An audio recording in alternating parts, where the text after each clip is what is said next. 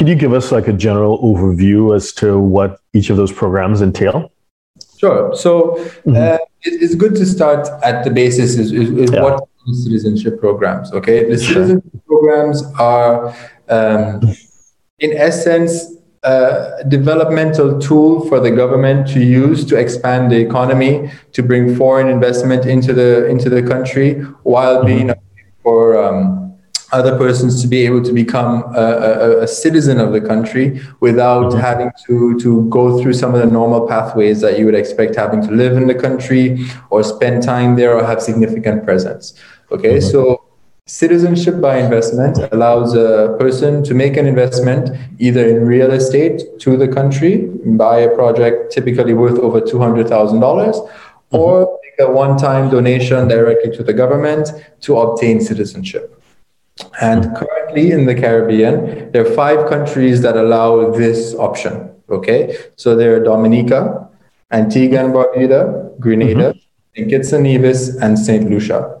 So those five countries, they all have active uh, citizenship by investment programs that are geared towards global investors looking to to bring foreign investment primarily into the country as a way to supplement uh, tourism income and other export income, and also as a way to um, to build up the, the country, increase uh, real estate, increase uh, social assistance via government programs, and, and just in general improve the infrastructure and, and the lifestyle of the inhabitants of the locals okay so that's what they are in a nutshell so we can start from the oldest program which is yeah. the it's the Nevis program. Mm-hmm. Uh, really, it's the platinum standard in citizenship by investment programs, and it's been running since 1984.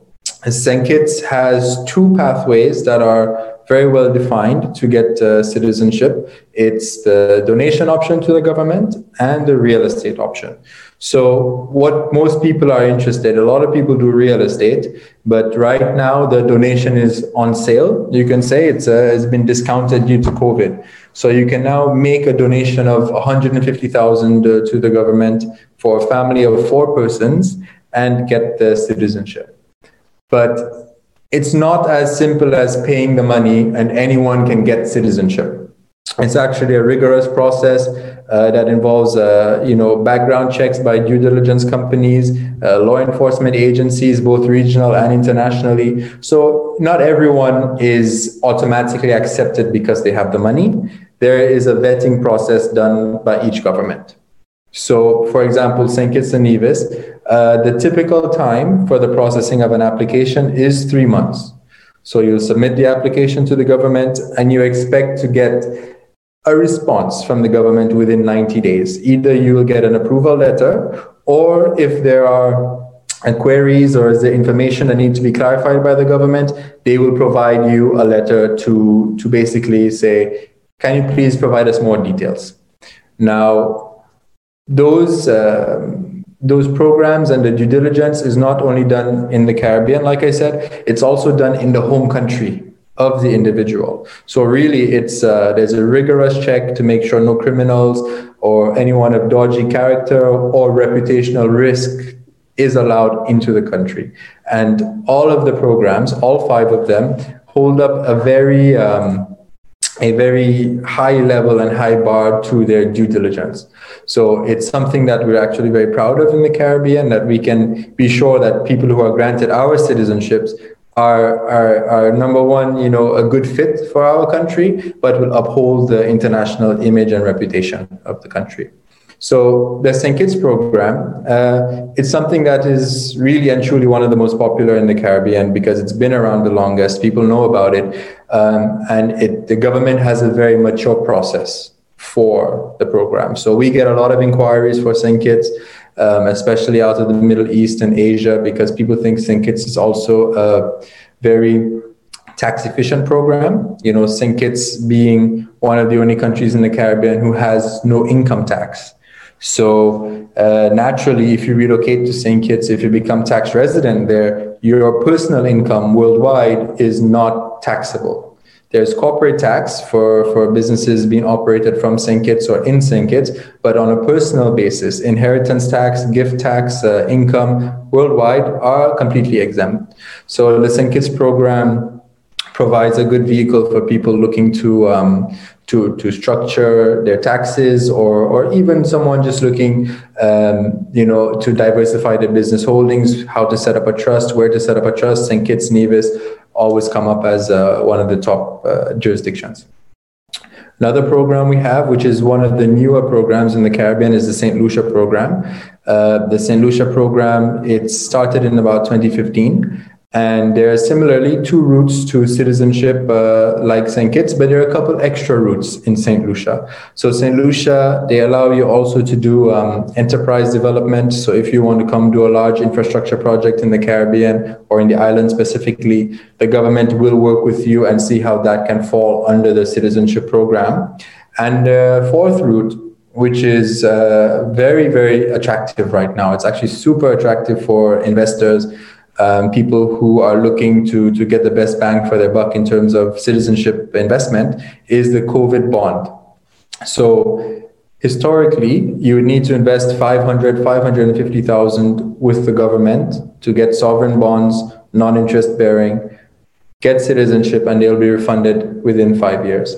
However, due to COVID, the government has reduced the price of this bond to $250,000, meaning anyone who qualifies under the program will invest 250,000 now.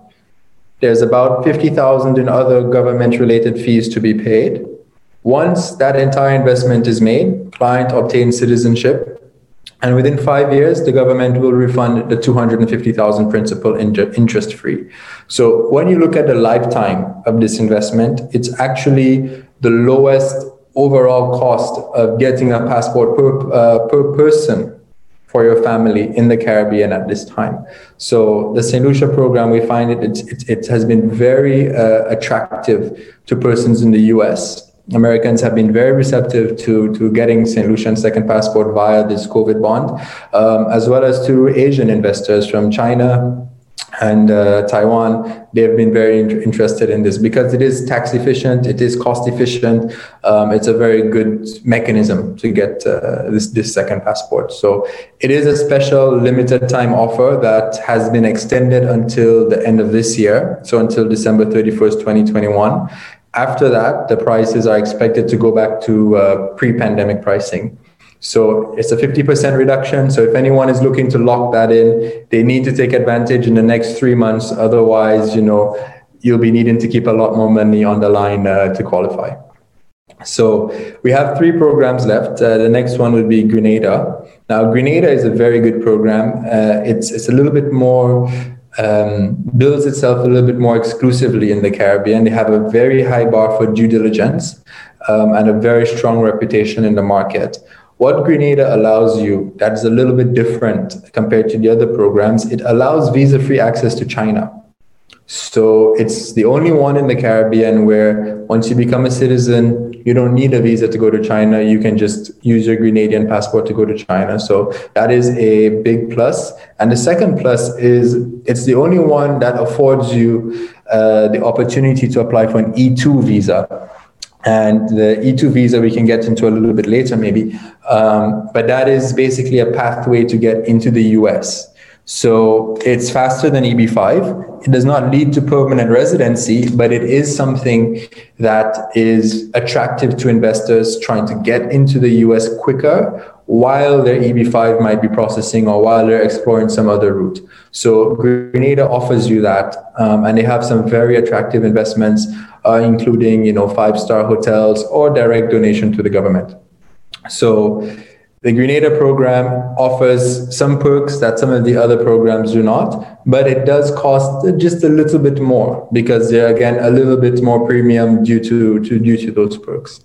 The other two programs, Antigua and Dominica, they're actually uh, both very similar to uh, in composition to to St. Kitts and St. Lucia and Grenada. They all follow the same overall pathway. Um, Dominica and Antigua don't have many um, extra benefits or cons compared to the other programs.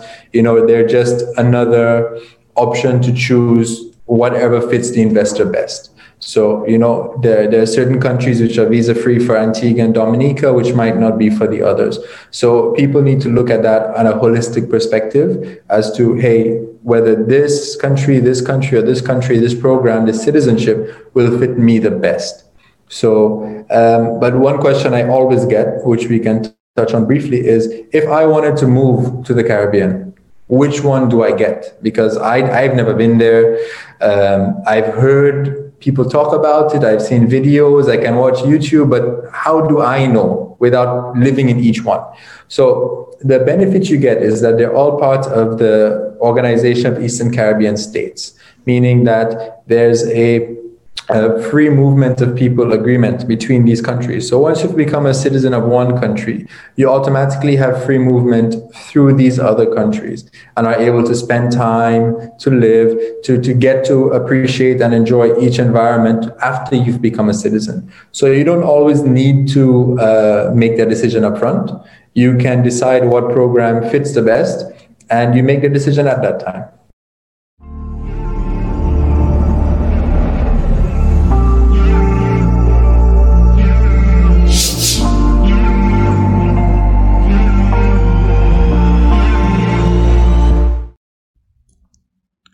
Please subscribe, like, share, and comment below.